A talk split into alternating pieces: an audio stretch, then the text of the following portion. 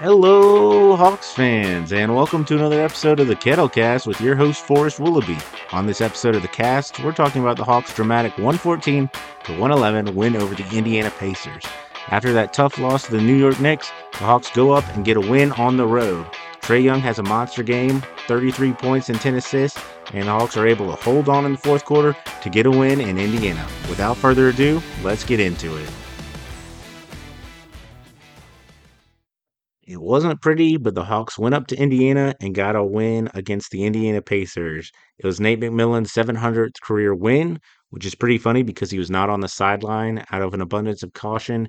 He had isolated himself. He did not have a positive COVID test, but his son, who is on the Atlanta Hawks coaching staff, did. And so Nate McMillan decided to stay away from the team and let Chris Jent, who is his head assistant coach, coach the Hawks in this one. And the Hawks went up and they got the win.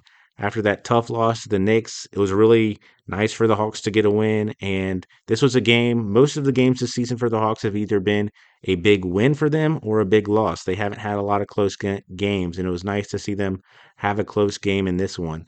Um, I think this was one that, although they eked it out, they should have had a easier victory than they end up di- having.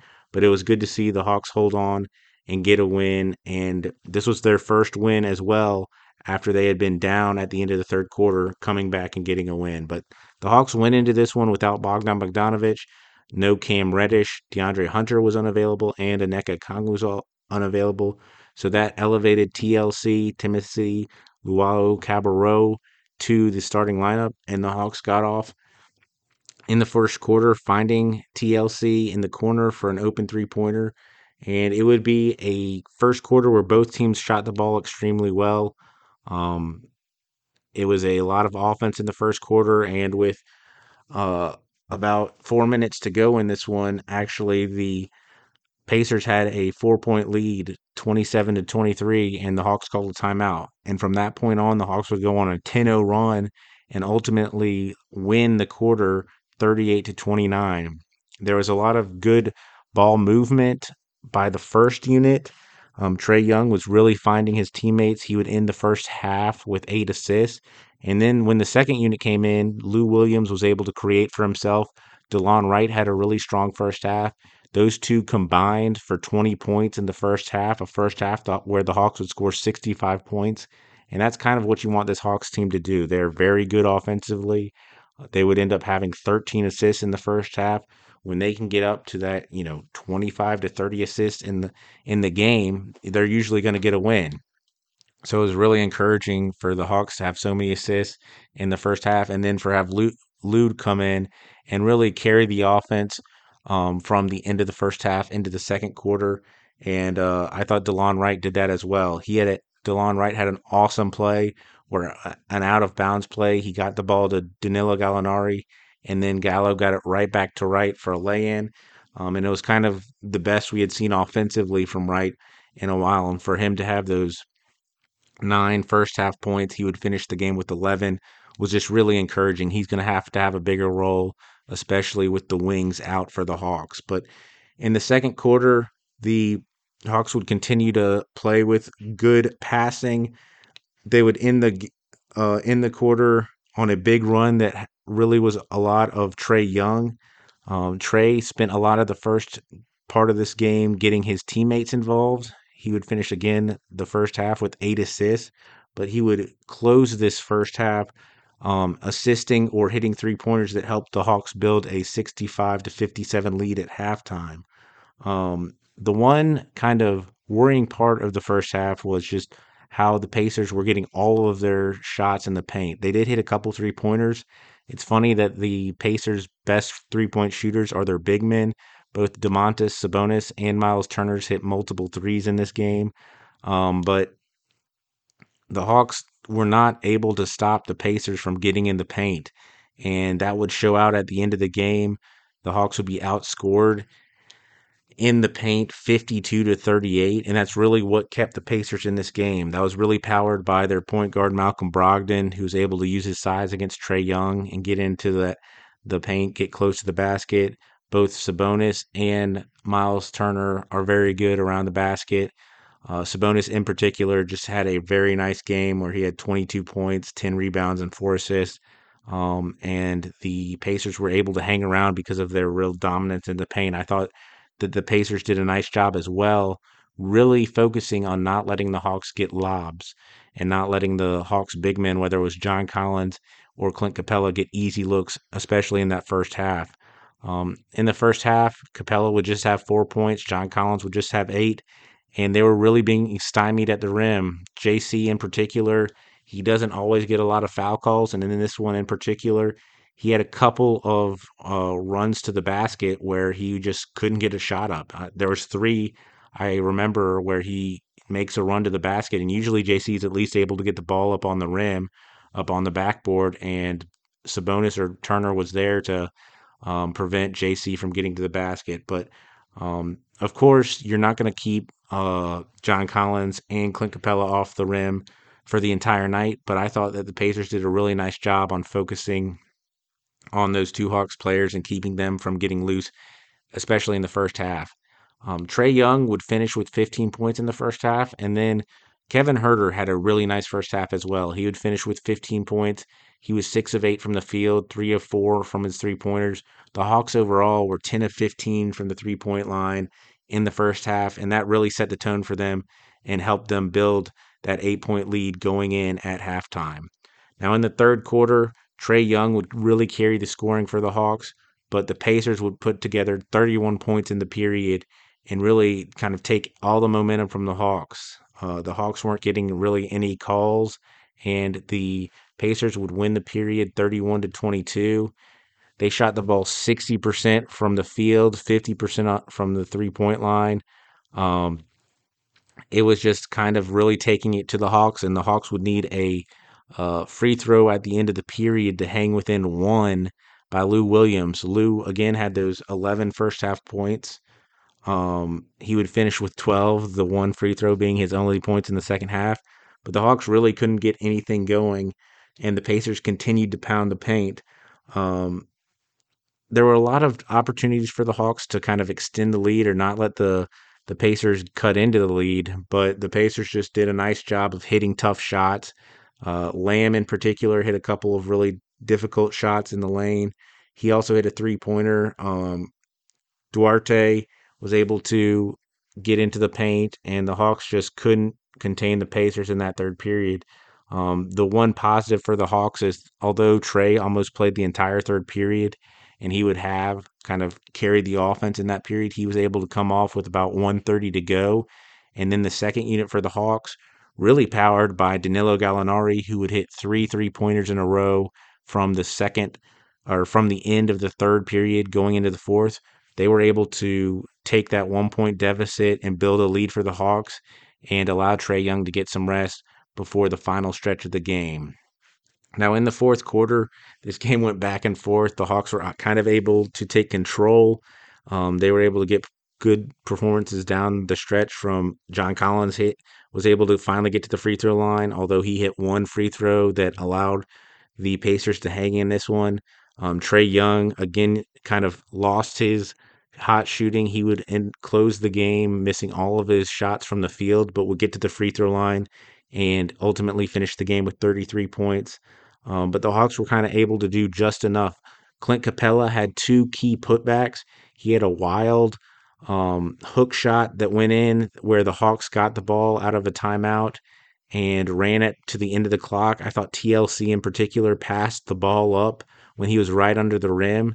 Um, but the ball found the its way to Clint Capela at the end of the shot clock, and Capela was able to make a wild hook shot. And then there was another play where TLC, who would finish the game with eight points, two of the uh, he had two three pointers. Um, one of the three pointers coming in the fourth quarter that was just a wild shot at the end of the shot clock as well. That kind of had good defense. The the Pacers did a nice job, and TLC was just able to hit the shot. A red velvet jumper at the end of the fourth quarter would make it 109 to 103, and the Hawks seemingly had control of this one going into the last couple minutes of the game. Uh, Caris LeVert would make a spinning wild shot in the paint to cut that lead to 109 to 105. Um, TLC missed a corner three. Sabonis would get fouled and only make one of two free throws uh, to make it 109 to 106. And this was where Trae was able to get into the paint, and Clint Capela followed up the Trae Young miss with a big jam. And this was at about one minute to go in the game, and uh, both uh, Bob and Nique were wondering did Trae actually throw the ball off the backboard to Clint Capela, or was that really a miss? And regardless if it was a pass or not, it, it fell right to Clint Capela. There was really no challenge from anyone else, and Capela was able to put it down to make it 111 to 106 with about a minute to go. Now, this was kind of where the Hawks broke down a little bit. The Pacers called a timeout, and after the timeout, Bog, Malcolm Brogdon was able to get a quick two where he went straight to the basket, kind of uncontested, and made it. And suddenly it was 111 to 108 with about 40 seconds to go. The Hawks would run the clock, and they would finally find John Collins rolling down to the basket, and he would get fouled. Now, the Hawks had had a tough time getting the ball to JC the entire game. In particular, I thought Kevin Huerter was trying to find John Collins for a lot of this game, and a lot of his lobs would either go too far, they would get stolen by one of the Pacers players. He just was unable to find JC, and this was an opportunity where he did get the ball to John Collins because of all the attention that was being played to Trae Young. But Huerter found uh, John Collins going to the basket. JC was able to get the ball up and get fouled, and so it was a shooting foul. But JC, who's shooting 79% on the season, and I swear he misses one free throw every game. He will make the rest of the free throws. He will make every other free throw, but he always seems to go one of two his first two opportunities at the free throw line. He would only make one of two, which made it 112 to 108 with about 40 seconds to go. Um, the Pacers would call timeout again, and they would get the ball to Caris LeVert, who'd go to the basket, and he would be just completely denied by Clint Capela. Capella had a monster block, but the ball went straight to Jeremy Lamb, who made a three pointer. It wasn't a pure three pointer that swished, it bounced around the rim a little bit, but he made the three pointer to cut the lead to 112 to 111. Now, the Hawks had the ball with about 30 seconds to go. They get it to Trae Young, who's able to be at the top of the key, and then Trae Young loses it uh, to Chris Duarte, who takes the ball and tries to go for a layup. Kevin Huerter is there, makes a challenge for the layup, and Duarte just misses. He goes up with his left hand and misses, and he is looking for a foul call. The entire Pacers, the entire stadium's looking for a foul call. And on the replay, it does look like Kevin Huerter grabs his jersey and bothers him a little bit, but they kind of release, and the Hawks get the ball to Trae Young, who gets fouled with less than about a second, 1.2 seconds left to go.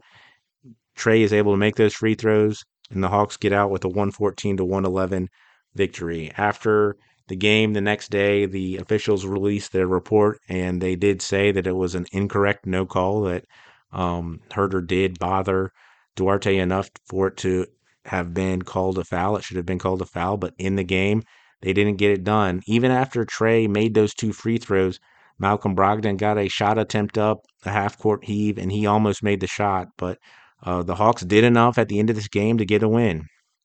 They were up by enough. It, it should not have gotten as close as it did, but they went up and got a win. And, you know, it was a strong performance up and down the roster for this Hawks team. It starts with Trae Young, who had 33 points on 13 of 27 shooting. He was just three of seven on three of 10 on his three pointers. Um, but he had eight rebounds, 10 assists, two steals. His steals were very good. He was able to kind of generate um, easy offense for the Hawks on those steals. Kevin Huerter also had a similar steal where he was able to knock the ball away, found its way to John Collins, who was on his butt. John Collins threw a full length pass to um, Kevin Huerter, who was able to lay it in. But Trae Young, 33 and 10, just continues to play great basketball. Two steals, four turnover, just four turnovers to those 10 assists. Um, and he was plus three. Now, JC just had 14 points in this one, but he was a game high plus 22. The Hawks were plus 22 when he was on the court. He was five of eight from the field, three of three on three pointers. You know what I'm going to say if you've been listening to this podcast. Uh, John Collins can get up four three pointers every game. He's too good of a shooter not to. Just one of two from the free throw line. He had three rebounds, two assists, a steal, and four blocks. His defense was incredible. He also drew a charge in this game but he was coming over and getting a lot of blocks. Now, his rebounding, the Pacers are a big team, and they did a nice job on the glass, I thought. It was very even on the glass. Uh, the Hawks had 41 rebounds, seven of those offensive. The Pacers had 40 rebounds, eight of those offensive. Um, second chance points were four in the Hawks to 14 from the Pacers, but uh, this was very even on the paint in the paint, and that was really because Miles Turner and Domantas Sabonis are just very good at owning the paint, and then Clint Capela on the Hawks side. Um, but JC would finish with those 14 points, three rebounds, two assists, a steal, and four blocks. Kevin Huerter, 19 points, 8 of 11 shooting, 3 of 4 from three point land. This is exactly what the Hawks need from Red Velvet with Cam Reddish, DeAndre Hunter, and Bogdan Bogdanovic out. Um, I thought he did a really nice job getting his shot and, and finding his shot and, and draining them. One area he can work on for sure is passing. I thought he was trying to get into the pick and roll with John Collins or Clint Capela, and it just wasn't quite working. But at the end of the game, he was able to find John Collins um, for that layup that turned into free throws. But um, strong shooting, especially in that first half from Red Velvet, and it's something that we're going to continue to de- need to see from him going forward. Clint Capela would finish with just eight points, but he had four huge points in that fourth quarter. He was four of nine from the field, nine rebounds, three of those offensive. He had four assists two blocks. Um, and then TLC rounds out the starters. He had eight points, three of six shooting, two of five on his three pointers. He had three rebounds, one assist, and one block. He is out there just to shoot three pointers and play defense. Um, again, I think it was very cool for the Hawks to get him a shot to start the game. I think starting games, the Hawks have been very deliberate with who they want shooting those first shots. And so to get TLC a shot early on and kind of get his um, confidence up is something very good to see. And I think it also it really shows Trae Young trying to get his teammates going early and then get himself going later. Danilo Gallinari got off and did not shoot the ball very well. In this one, he was just three of nine from the field, three of nine on his threes. But he made those three straight three pointers at the end of the third quarter and to start the fourth quarter that really lifted the Hawks and helped them build a lead they were able to hang on to. He had six rebounds and three assists. Delon Wright and Lou Williams, we talked about, they provided a real spark in that first half. And without them, the Hawks would not have been able to have been up eight points at halftime.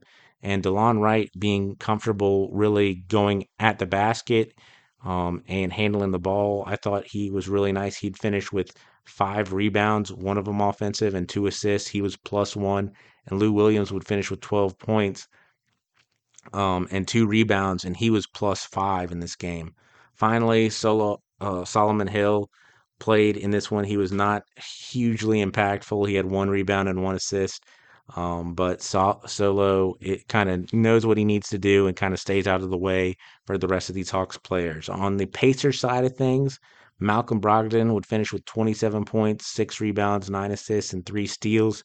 The big guard for the Pacers was able to find his way in the paint pretty much unchallenged for much much of the night. He was able to get there and make layups.